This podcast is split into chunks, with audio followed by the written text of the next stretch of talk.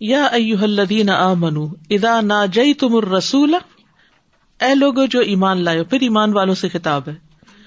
ادا نا جئی تم جب تم نجوا کرنا چاہو، رازدارانہ بات کرنا چاہو رسول رسول صلی اللہ علیہ وسلم سے فقت بین یدئی نجوا کم صدقہ، تو پیش کرو اپنے نجوا سے پہلے صدقہ۔ دالی کا خیر القم یہ تمہارے حق میں بہتر ہے۔ وہ اطہر اور نفوس کے لیے زیادہ پاکیزہ ہے۔ علم تجدو پھر اگر تم نہ پاؤ، صدقہ نہیں ہے، پیسہ نہیں ہے فن اللہ غفور الرحیم تو بے شک اللہ سبحان تعالی غفور الرحیم ہے۔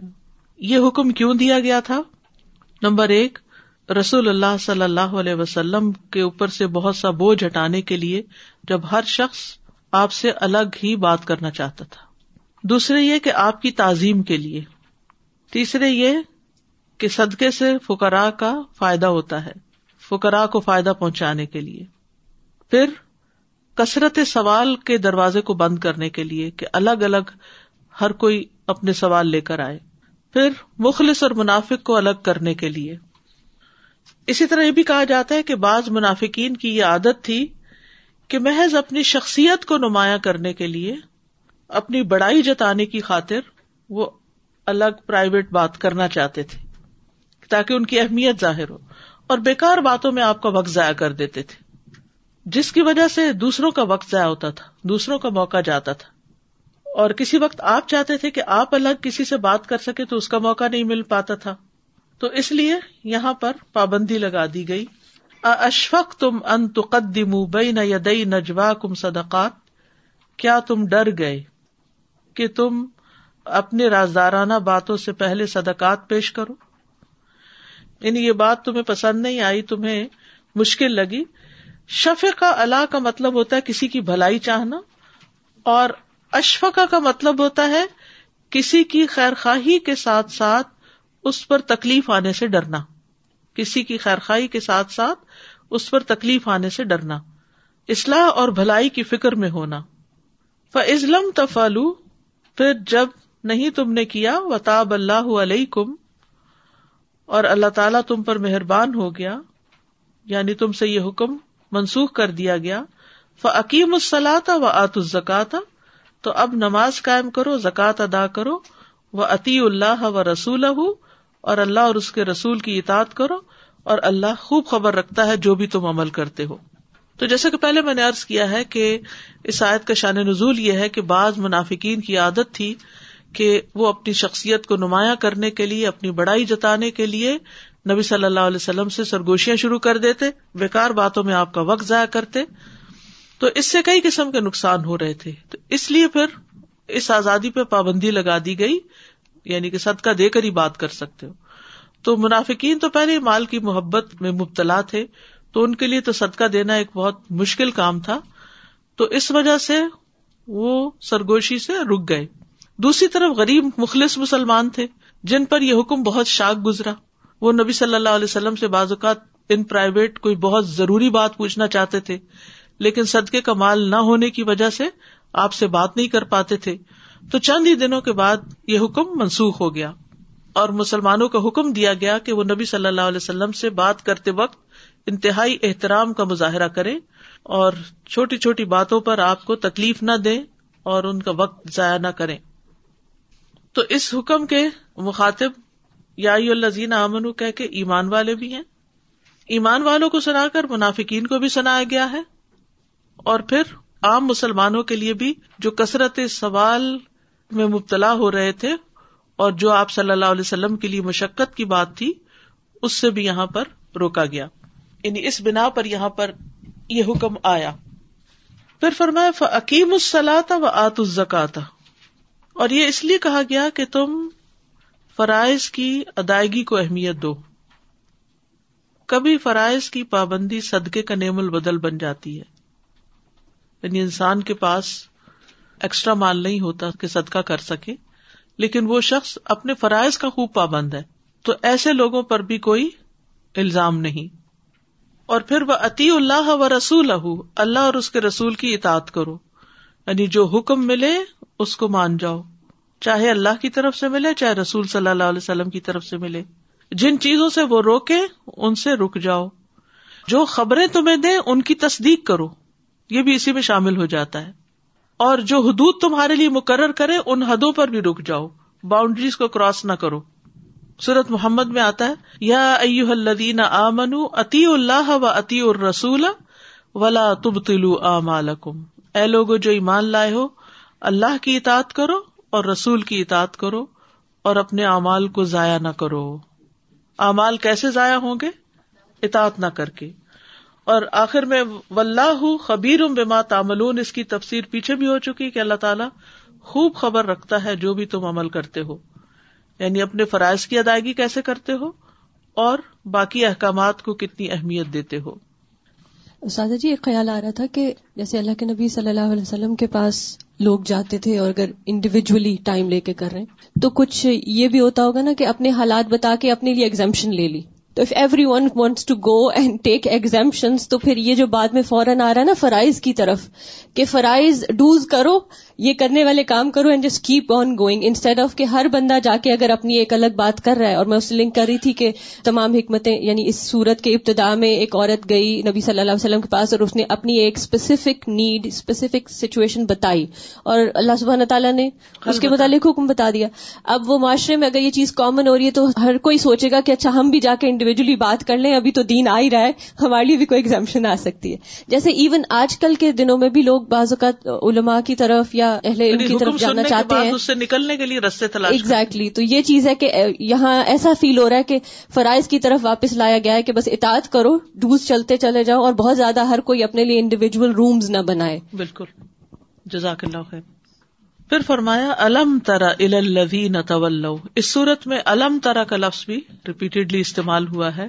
اور جیسے کہ پہلے بھی ذکر ہوا تھا کہ رؤیا بصریہ بھی ہوتا ہے، رؤیا علمیہ بھی ہوتا ہے، اور رویا حلمیا بھی ہوتا ہے۔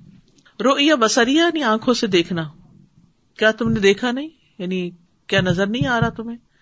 علمیا علم کی بنا پر رائے رکھنا۔ کیا تمہاری یہ رائے نہیں بنتی؟ کیا تمہیں یہ بات سمجھ نہیں آ رہی؟ اور حلمیا خواب میں دیکھنا۔ حلم، خواب میں دیکھتے نا۔ یعنی تم نے خواب میں نہیں دیکھا، تو تین معنی ہو گئے۔ ٹھیک ہے؟ رویا بسریا رویا علمیا رویا حلمیا الم ترا کیا تم نے دیکھا نہیں؟ الدین ان لوگوں کی طرف۔ طول جنہوں نے دوست بنا لیا۔ ولایت سے۔ قومن ایسی قوم کو۔ غضب اللہ علیہم، جن پر اللہ غزب ناک ہوا۔ ان کی نافرمانیوں کی وجہ سے۔ ماں ہم من کم وہ دوستی کرنے والے تم میں سے نہیں ہے کس کی طرف اشارہ ہے یہاں؟ منافقین کی طرف ولا من ہم اور ان کے بھی نہیں ہے نہ تمہارے ہیں، نہ ان کے، وہ تو کسی کے بھی مخلص نہیں ہے دوسری بات وہ نہ الکوی اور وہ جھوٹ پر قسمیں کھاتے ہیں یعنی جھوٹی قسمیں کھاتے ہیں۔ وہ یا لمون اور وہ جانتے ہوتے ہیں کہ وہ جھوٹ بول رہے ہیں، غلط قسمیں کھاتے ہیں۔ کیوں قسمیں کھاتے تھے؟ جیسے قرآن مجید میں آتا ہے یا لفون اب اللہ لیردو کم تمہیں راضی کرنے کے لیے۔ و اللہ و رسول احق اردو اور اللہ اور اس کا رسول زیادہ حقدار ہے کہ اس کو راضی کیا جائے۔ آد اللہ ادابن شدیدا۔ اللہ نے ان کے لیے سخت عذاب تیار کر رکھا ہے۔ ان نہ سا اما کا نو یا ملون بے شک بہت برا ہے وہ جو وہ عمل کر رہے ہیں۔ اب اس آیت کا پچھلی آیت سے کیا تعلق ہے؟ کیونکہ آپ کی مجالس میں منافقین بھی ہوتے تھے۔ اور یہ منافق جب آپ کے پاس آتے تو جیسے سورت البکرا کے شروع میں آتا ہے۔ وہ ادا لق الدین آمن کالو آمن و ادا خلو الا شیاتی کالو ان کم ان نما نہن مستحزی اون ٹھیک ہے؟ اب منافقین کا پول کھولا جا رہا ہے، ان کو ایکسپوز کیا جا رہا ہے۔ ان کی حرکتوں کے بارے میں مسلمانوں کو آگاہ کیا جا رہا ہے۔ اور ان میں سے پہلی چیز جو بتائی جا رہی ہے کہ انہوں نے مغدوب علیہم کو یا ان لوگوں کو دوست بنا لیا جن پر اللہ تعالی ناراض ہوا۔ اب آپ دیکھیے کہ طول کا لفظ جو ہے نا، یہ خالی تعلقات رکھنے یا بظاہر یعنی کہ ایک فارمل سی دوستی کے لیے نہیں آتا۔ یہ آتا ہے محبت کرنے کے معنوں میں ولایت یعنی دلی تعلق کے معنوں میں۔ کسی بھی نان مسلم کے ساتھ، چاہے وہ کسی بھی ایتھنیسٹی سے تعلق رکھتا ہو، کسی بھی بیک گراؤنڈ سے تعلق رکھتا ہو، تو انسانیت کے درجے پر اس سے تعلق رکھنے میں کوئی حرج نہیں۔ کسی کی خیر خواہی کرنے میں کوئی حرج نہیں۔ نبی صلی اللہ علیہ وسلم کا طریقہ کیا تھا؟ یعنی یہاں یہ نہیں کہا گیا کہ تم ان سے تعلق ہی نہیں رکھ سکتے اور بائیکاٹ کے لیول پر رہو۔ یہاں گہری دوستی اور مسلمانوں کے راز وہاں جا کر دینے کی بات کو کنڈیم کیا جا رہا ہے۔ نبی صلی اللہ علیہ وسلم کا طرز عمل کیا تھا جب ایک یہودی آپ کے یہاں رات رہنے کے لیے آیا اور اس نے آپ کا بستر خراب کر دیا تو آپ نے وہ بستر اپنے ہاتھ سے دھویا اور ایک تو وہ اپنی تلوار بھول گیا تھا یا کوئی چیز اور واپس لینے کے لیے آیا تو دیکھا اور متاثر ہوا تو پھر مسلمان بھی ہو گیا۔ تو آپ نے اس کو اپنے گھر ٹھہرایا۔ پھر اس نے جو خرابی کی، اس کو اپنے ہاتھ سے اس کی اصلاح کی۔ اس پر کوئی تان نہیں کیا، اس سے ناراضگی کا اظہار نہیں کیا۔ ایک اور اگزامپل ایک بچہ جو یہودی تھا، وہ آپ کے گھر کام کیا کرتا تھا، آپ کی مدد کیا کرتا تھا۔ جب وہ بیمار ہوا، آپ اس کی عادت کے لیے گئے۔ تو یہاں پر سوشل بائک آؤٹ کرنے کی بات نہیں کی جا رہی۔ یہاں اس دلی تعلق اور دوستی کی بات کی جا رہی ہے کہ جس میں وہ مسلمانوں کو نقصان پہنچانے کے لیے ان کی خبریں ادھر دیا کرتے تھے۔ تو اس لیے اللہ سبحان تعالی فرمانے کے کیا تم نے دیکھا نہیں کہ جو ایسا کر رہے ہیں؟ اور پھر یہ بھی واضح کر دیا کہ ماں ہوں من کم ولا من ہوں یہ تو ہر ایک سے گئے گزرے ہیں، بدتر ہیں، کیونکہ یہ کسی کے بھی نہیں ہے۔ جیسے قرآن مجید میں آتا ہے نا مزب زبی نہ بئی نہ لکھا لا الا ولا الا ہا سورت النساء کی آیت ون فورٹی تھری میں آتا ہے۔ پھر ایک اور جگہ پر آتا ہے، الم ترا الزین نافقو یقول لخوان الدین کفر من کتابی لن اخرج تم لنخر کیا تم نے ان لوگوں کو نہیں دیکھا جنہوں نے منافقت کی اور اپنے بھائیوں سے کہتے ہیں، جنہوں نے اہل کتاب میں سے کفر کیا؟ یقیناً اگر تمہیں نکالا گیا تو ہم بھی تمہارے ساتھ ضرور بے ضرور نکلیں گے۔ یعنی مدینہ سے نکل کھڑے ہوں گے۔ اگر تمہیں جلا وطن کیا گیا تو ہم بھی مدینہ چھوڑ دیں گے۔ ایسی ایسی باتیں کرتے تھے۔ لیکن جب وقت آیا تو بالکل اپنی بات سے مڑ گئے۔ تو منافقین کا حال کیا تھا کہ وہ کفار اور اہل ایمان دونوں سے دوستی رکھتے تھے۔ یہ بات یہاں سے واضح ہو رہی ہے۔ اور دونوں سے دوستی کیوں رکھی ہوئی تھی؟ دونوں طرف سے فائدے اٹھانے کے لیے۔ حالانکہ حقیقت میں کسی کے بھی خیر خواہ نہیں تھے، کسی کے بھی دوست نہیں تھے۔ اس لیے اللہ سبحان تعالیٰ نے ان کے لیے سخت عذاب تیار کر کے رکھا ہے۔ دوسرا ان کا بہت بڑا جرم کہ جھوٹی قسمیں کھاتے ہیں۔ اور یہ جھوٹی قسمیں کھا کر سزا سے تو بچ جاتے ہیں، لیکن آخر میں اللہ کے عذاب سے بچ نہیں سکیں گے۔ جھوٹی قسمیں کیوں کھاتے؟ تاکہ وہ مسلمانوں کو راضی کر سکے سورت توبہ میں آتا ہے سیاح لفون اب اللہ لکم ازن قلب تم الہم لتو ردو انہم ضرور وہ اللہ کے نام کی قسمیں کھائیں گے تمہارے سامنے جب تم ان کی طرف لوٹو گے تاکہ تم ان سے اعراض برتو۔ فار دو انہم ان سے اعراض ہی برتو۔ ان رجس۔ وہ گندگی ہے واہم جہنم اور ان کا ٹھکانا جہنم ہے۔ تو بہرحال یہاں پر آپ کی مجالس میں چونکہ منافقین موجود ہوتے تھے، تو اس لیے مسلمانوں کو خبردار کیا جا رہا ہے اور یہ بتایا جا رہا ہے کہ ان کی پہچان کیا ہے۔ تم اپنے دشمنوں کو کہاں سے پہچان سکتے ہو؟ ایک کامن سینس کی بات ہے کہ جو شخص آپ سے محبت رکھتا ہے، وہ آپ کے دشمن سے محبت نہیں کر سکتا۔ جو آپ سے محبت رکھتا ہے، وہ اس سے محبت نہیں کرے گا جو آپ کا مخالف ہے یا دشمن ہے یا جو آپ کا اچھا نہیں چاہتا۔ لیکن یہاں ان کا حال یہ ہو رہا تھا کہ جو مسلمانوں سے دشمنی رکھے ہوئے تھے، یہ ان کے ساتھ دوستی کی پینگیں بڑھاتے تھے۔ ایسے ہی لوگوں کو کیا کہا گیا؟ آستین کے سانپ۔ اللہ سبحان تعالیٰ نے ان کے خطرے سے مسلمانوں کو آگاہ کیا ہے۔ دوسری یہ بات بتائی کہ وہ جھوٹے ہیں۔ جھوٹ جو ہے وہ منافقت کی سب سے بڑی علامت ہے۔ منافقت کی سب سے بڑی علامت ہے۔ اسی وجہ سے ان کے لیے سخت عذاب کی بشارت دی گئی۔ اور ان کے عمل کو بہت برا قرار دیا گیا۔ ان سا اما کانو یا یاد رکھیے کہ اسلام میں دوستی کے کچھ آداب ہیں۔ یہ طلو کی بات ہوئی ہے نا؟ تو دوستی کے کچھ آداب ہیں۔ سب سے پہلی بات یہ کہ انسان کو اپنی دوستی میں سب سے اوپر اللہ اور اس کے رسول کو رکھنا چاہیے۔ سورت المائدہ میں آتا ہے ان نما ولی یو کو ملا و رسول ولدین امن اللہ دینا یقین السلاۃ و یوتون زکات وہ ہمراہ یہ دوستی کا کرائٹیریا بتا دیا گیا۔ اللہ اور اس کے رسول کے بعد وہ مومن جو نماز قائم کرتے ہیں، زکات دیتے ہیں اور وہ رکو کرتے ہیں، ہمبل ہیں، جھکنے والے ہیں۔ اللہ و رسول ولدین امن فن حزب اللہ الغالبون۔ تو جو کوئی اللہ اور اس کے رسول کو اور ان لوگوں کو دوست بنائے گا جو ایمان لائے، تو یقیناً اللہ کا گروہ وہی غالب ہونے والا ہے۔ پھر نیک انسان سے دوستی کرنی چاہیے سال مومنوں سے۔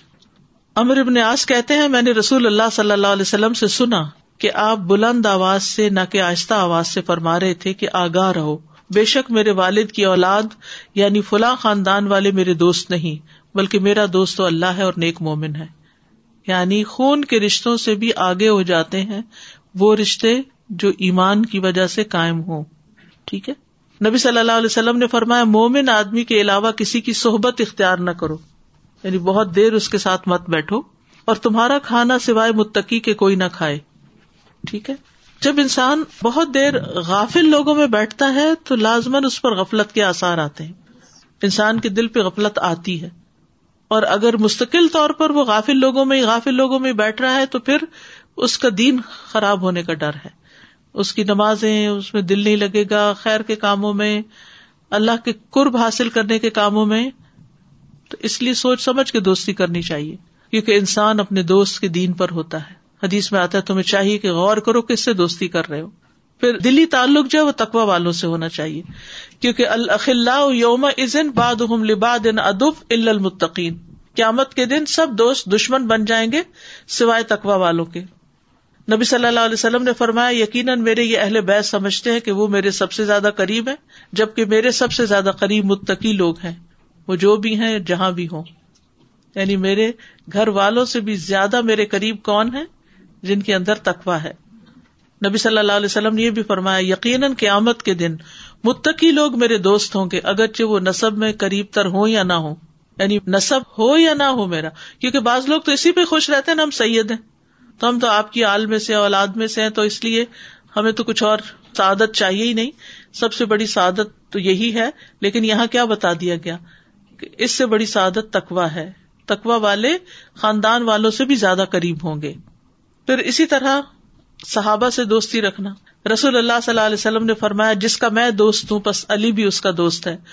اے اللہ، جو علی کو دوست بنائے، تو اس کا دوست بن جا۔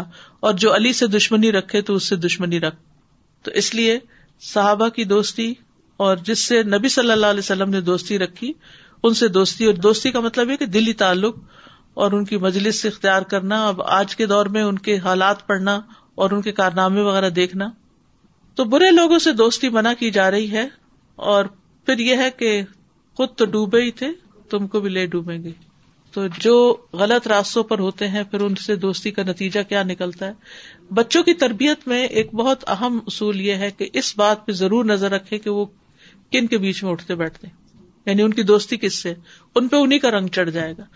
تو یہاں پر ایسے لوگوں کو جو یہ دو غلط کام کرے اللہ کے دشمنوں سے دوستی کر لیں اور جھوٹی قسمیں کھائیں، ان کے لیے سخت عذاب ہے۔ ہوتا پتا کیا ہے؟ جھوٹی قسمیں کھانے کا کیوں ساتھ کنیکشن جوڑا گیا؟ ہوتا یہ ہے کہ جب انسان غلط قسم کے دوستوں میں اٹھتا بیٹھتا ہے پھر غلط کام شروع کر دیتا ہے۔ پھر کور کرنے کے لیے ماں باپ کے سامنے بعض اوقات جھوٹ بولتے اور جب ماں باپ جھوٹ سے نہیں مانتے تو جھوٹی قسمیں کھا کے ان کو راضی کرنے کی کوشش کرتے ہیں۔ اتخذ ایمان جنتن انہوں نے اپنی قسموں کو ڈھال بنا لیا فسد ان سبیل اللہ تو اللہ کے راستے سے روک دیا ہے۔ فلاح اداب مہین ان کے لیے رسوا کرن عذاب ہے۔ پیچھے عذاب شدید ہے، یہاں عذاب مہین ہے۔ جننا جو ہے، یہ دونوں طرح استعمال ہوتی ہے، مادی معنوں میں بھی اور مانوی طور پر بھی۔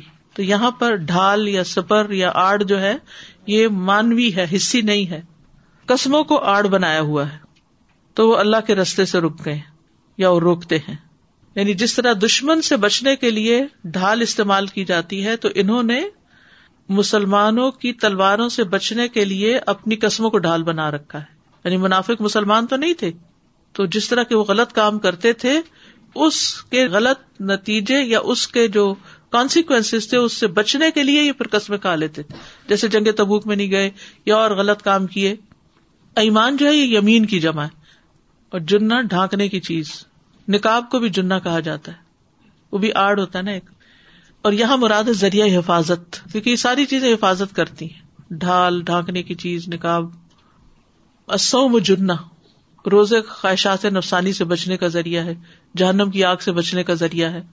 تو مطلب یہ کہ انہوں نے منافقت کو چھپانے کے لیے قسمیں کھائی ہیں تاکہ اپنے قتل سے بچ سکیں۔ لن تغنیا انہم اموالہم، ان کو ان کے مال ہرگز کام نہ آئیں گے، کیونکہ اپنے مال بچانے ہی کے لیے سب کچھ کرتے تھے۔ ولا اولاد اور ان کی اولادیں بھی کام نہیں آئیں گی۔ من اللہ ہی اللہ سے شعی آ کچھ بھی۔ الا کا اصحاب النار ہم فی ہا خالد یہ آگ کے ساتھی ہیں، ساتھی اس لیے کہا گیا کہ ہمیشہ ساتھ رہیں گے اس کے۔ ہم فی ہا خالدون، اور ویسے بھی دوستی کے کانٹیکس میں، اور پھر جو جس کے ساتھ ہوتا ہے، جس سے محبت کرتا ہے اسی کے ساتھ اٹھایا جاتا ہے۔ تو ان کے غلط کاموں کے نتیجے میں ان کے لیے وہی انجام ہوگا جو ان کے دوستوں کا ہوگا۔ اور اس آگ میں وہ ہمیشہ رہیں گے۔ یہاں پر ایک بہت بڑی حقیقت ہم سب کو بتا دی گئی کہ قیامت کے دن یہ دو چیزیں کام نہیں آئیں گی۔ نہ مال، نہ اولاد۔ سورت شعرا میں بھی آتا ہے، یوم اللہ معلوم ولا بنون اللہ من اط اللہ بقل بن سلیم۔ ہم جانتے ہیں کہ امبیا علیہ السلام بھی اپنی اولاد کے کام نہ آ سکے۔ اور امبیا علیہ السلام بحیثیت بیٹے کے بھی جیسے ابراہیم علیہ السلام ہے اپنے باپ کے کام نہ آ سکے۔ تو دنیا کا مال آخرت کے عذاب سے نہیں بچا سکتا۔ ولدین لم یس تجیب لہو لو ان لہما فلر دی جمین جنہوں نے اللہ کی بات قبول نہیں کی، اگر واقعی ان کے پاس وہ سب کچھ ہو جو زمین میں ہے، اور اتنا اور بھی وہ فدیے میں دے دیں، تو وہ ان کو آخرت کے عذاب سے نہیں بچائے گا۔ ان کے لیے برا حساب ہے۔ ان کا ٹھکانا جہنم اور بدترین ٹھکانا ہے۔ یوم یب آسم اللہ جمی ان جس دن اللہ ان سب کو اٹھائے گا۔ یہ کب ہوگا؟ کون سا دن مراد ہے؟ قیامت کا۔ فیا لفون الح کما یا لفون القم تو پھر اس کے لیے قسمیں کھائیں گے جس طرح تمہارے لیے قسمیں کھاتے ہیں۔ کہتے نا انسان کی زندگی جس کام میں گزری ہو اس کی موت بھی اسی پر آتی ہے اور پھر مرنے کے بعد بھی وہ وہی حرکت کرے گا۔ یعنی اسی عمل کے ساتھ اٹھے گا، یہ مطلب وہ حرکت کرے گا مطلب اسی عمل کے ساتھ اٹھے گا۔ زندگی بھر جھوٹی قسمیں کھاتے رہے، جھوٹ بولتے رہے، اسی جھوٹ کے ساتھ مرے، قیامت کے دن اٹھیں گے تو وہی عادت پھر سامنے آ جائے گی۔ وہاں جا کر قیامت کے دن بھی قسمیں کھائیں گے جھوٹی۔ جیسے دنیا میں وہ سمجھتے تھے کہ جھوٹی قسموں سے عذاب ٹل گئے اور آج قیامت کے دن بھی ہم اللہ کو راضی کر لیں گے تو ایسا نہیں ہو سکتا۔ وہ یہ سبو نہ ان شعی اور وہ گمان کریں گے کہ وہ کسی چیز پر ہے اللہ ان ہم کازبون خبردار۔ بے شک وہ وہی جھوٹے ہیں۔ اس آیت کے شان نزول میں ایک روایت آتی ہے مسلم احمد میں۔ ابن عباس کہتے ہیں کہ ایک مرتبہ رسول اللہ صلی اللہ علیہ وسلم اپنے حجروں میں سے کسی حجرے کے سائے میں تشریف فرماتے۔ کچھ مسلمان بھی وہاں موجود تھے۔ قریب تھا کہ ان سے سایہ سکڑ کر پیچھے ہو جاتا۔ تو نبی صلی اللہ علیہ وسلم نے فرمایا، ابھی تمہارے پاس ایک ایسا انسان آئے گا جو تمہیں شیتان کی آنکھ سے دیکھے گا۔ کہ جب وہ تمہارے پاس آئے تو تم اس سے کوئی بات نہ کرنا۔ تھوڑی دیر میں نیلی رنگت کا ایک آدمی آیا، آپ نے اس کو بلایا اور فرمایا، تم اور فلاں فلاں مجھے گالیاں کیوں دیتے ہو؟ آپ نے ان کے نام لیے۔ وہ آدمی چلا گیا اور اپنے ساتھیوں کو بلا کر لے آیا۔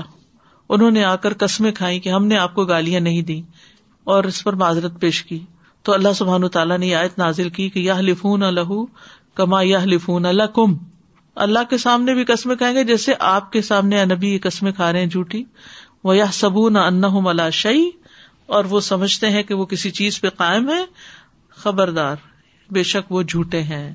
تو اسے پتہ ہی چلتا ہے کہ دنیا میں جیسے وہ قسمیں کھاتے تھے اور اس میں مہارت حاصل تھی ان کو، وہ ایسی قسمیں کھاتے تھے کہ دوسرا یقین ہی کر جائے تو قیامت کے دن اللہ کے سامنے اپنے آپ کو سچا ثابت کرنے کے لیے اور جہنم کی آگ سے بچنے کے لیے وہ پھر جھوٹی قسمیں کھائیں گے اور مسلمانوں کو دنیا میں باور کراتے ہیں کہ مخلص مسلمان ہیں۔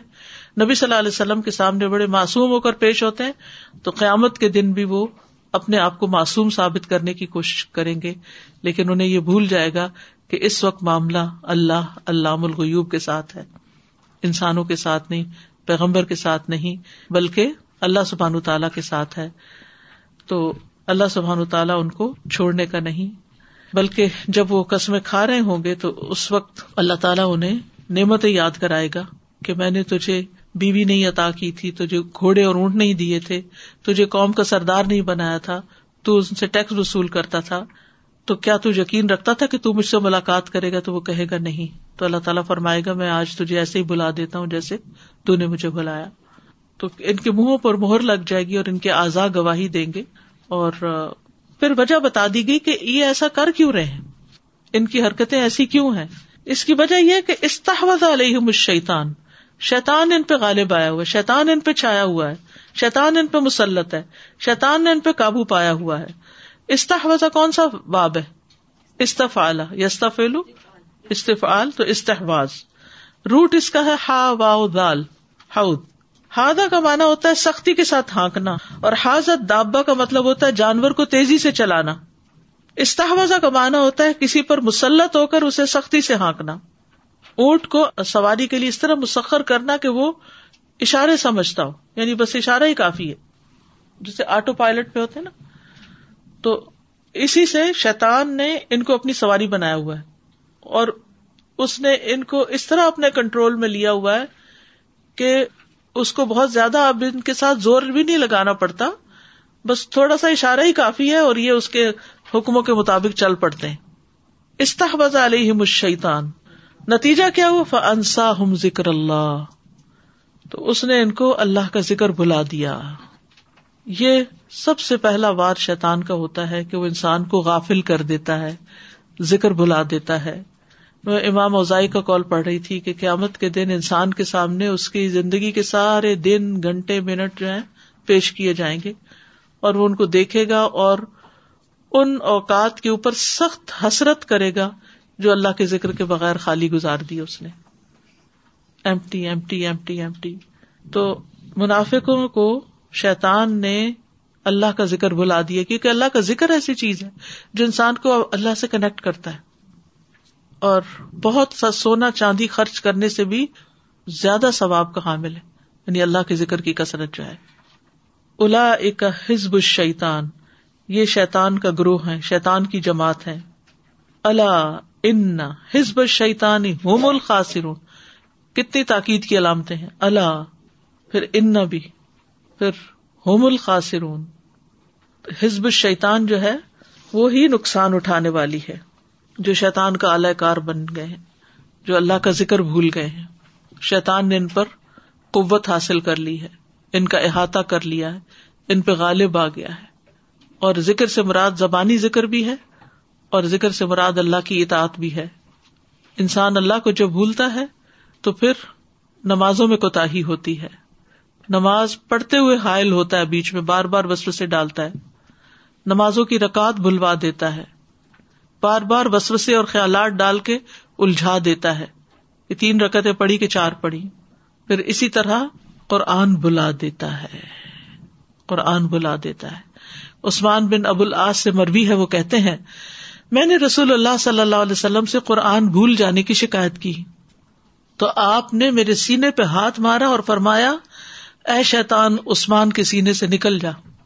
آپ نے ایسے تین دفعہ کیا۔ عثمان کہتے ہیں اس کے بعد مجھے کوئی ایسا لفظ نہیں بھولا جس کو میں یاد کرنا پسند کرتا تھا۔ بچے بھی جب ہپس کر رہے ہوتے ہیں نا، تو بعض اوقات اچھے بھلے پڑھ رہے ہوتے ہیں، پڑھتے پڑھتے رک جاتے ہیں۔ تو آپ بھی یہی کریں۔ اس وقت بول کے کہیں کہ شیتان یہاں سے نکل جا۔ پچھلے دنوں ایک بہن نے مجھے اپنا مسئلہ بتایا۔ ماشاء اللہ ڈاکٹر ہیں، کئی سالوں سے پریکٹس کر رہی ہیں۔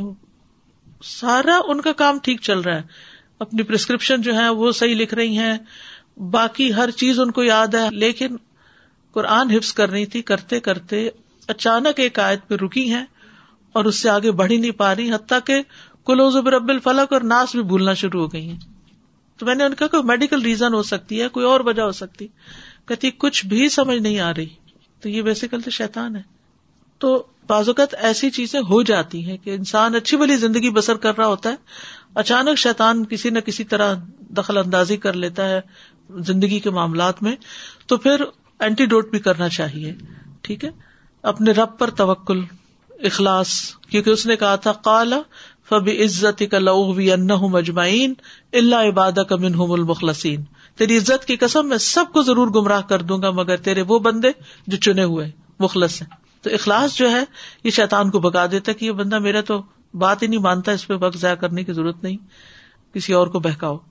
پھر بعض اوقات یہ ہوتا ہے کہ انسان کوئی اچھا کام کر رہا ہوتا ہے نا، تو کبھی کوئی دکھاوا کر بیٹھتا ہے، کوئی منہ سے نکل جاتا ہے، میں نے اتنا ہپس کر لیا، میرے لیے تو ہپس بائیں ہاتھ کا کھیل ہے، مجھ تو کوئی مشکل نہیں۔ یا کبھی نیت خراب ہو جاتی ہے کہ لوگوں کو میں بتا سکوں کہ میں حافظ ہوں۔ شیتانی کے بس بسے ہوتے ہیں یہ بھی۔ تو وہ پھر جب شیتان حاوی ہوتا ہے، تو پھر کیا کرنا چاہیے؟ تعوض بھی پڑھنا چاہیے۔ کثرت سے آیت الکرسی پڑھنی چاہیے کیونکہ اس سے شیتان بھاگتا ہے۔ وہ اما ذخن کمن شیتان نزغن فستا عزب اللہ ان سمیع علیم سبق اپنا یاد نہ ہو رہا ہو، بچے کا نہ یاد ہو رہا ہو، کئی دفعہ عزب اللہ پڑھے تو یہ ہے شیتان کا گروہ ہزب الشیطان۔ اللہ ان ہزب الشیطانی هم الخاسرون۔ يا أيها الذين آمنوا إذا ناجيتم الرسول فقدموا بين يدي نجواكم صدقة. ذلك خير لكم بأطهر فإن لم تجدوا فإن الله غفور رحيم. أأشفقتم أن تقدموا بين يدي نجواكم صدقات؟ فإذ لم تفعلوا وتاب الله عليكم فأقيموا الصلاة وآتوا الزكاة فأقيموا الصلاة وآتوا الزكاة وأطيعوا الله ورسوله واللہ خبیر بما تعملون ألم تر إلى الذين تولوا قوما غضب الله عليهم ما هم منكم ولا منهم ويحلفون على الكذب وهم يعلمون أعد الله لهم عذابا شديدا إنهم ساء ما كانوا يعملون. اتخذوا أيمانهم جنة فصدوا عن سبيل الله. فصدوا عن سبيل الله فلهم عذاب مهين. لن تغني عنهم أموالهم ولا أولادهم من الله شيئا. أولئك أصحاب النار هم فيها خالدون. يوم يبعثهم الله جميعا فيحلفون له كما يحلفون لكم. ويحسبون أنهم على شيء ألا إنهم هم الكاذبون استحوذ عليهم الشيطان فأنساهم ذكر الله أولئك حزب الشيطان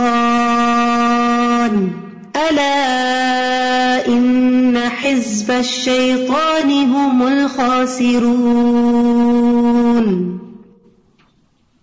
سازا یہاں جو منافقین کی پہلے بات ہوئی نا اور جنہ کا لفظ آیا کہ انہوں نے کس طرح اپنی جھوٹی قسموں کو اپنی ڈھال بنایا اور یہ اس وجہ سے ہوا کہ شیطان ان پہ مسلط ہوا اور ان سے اللہ کا ذکر بھلوا دیا۔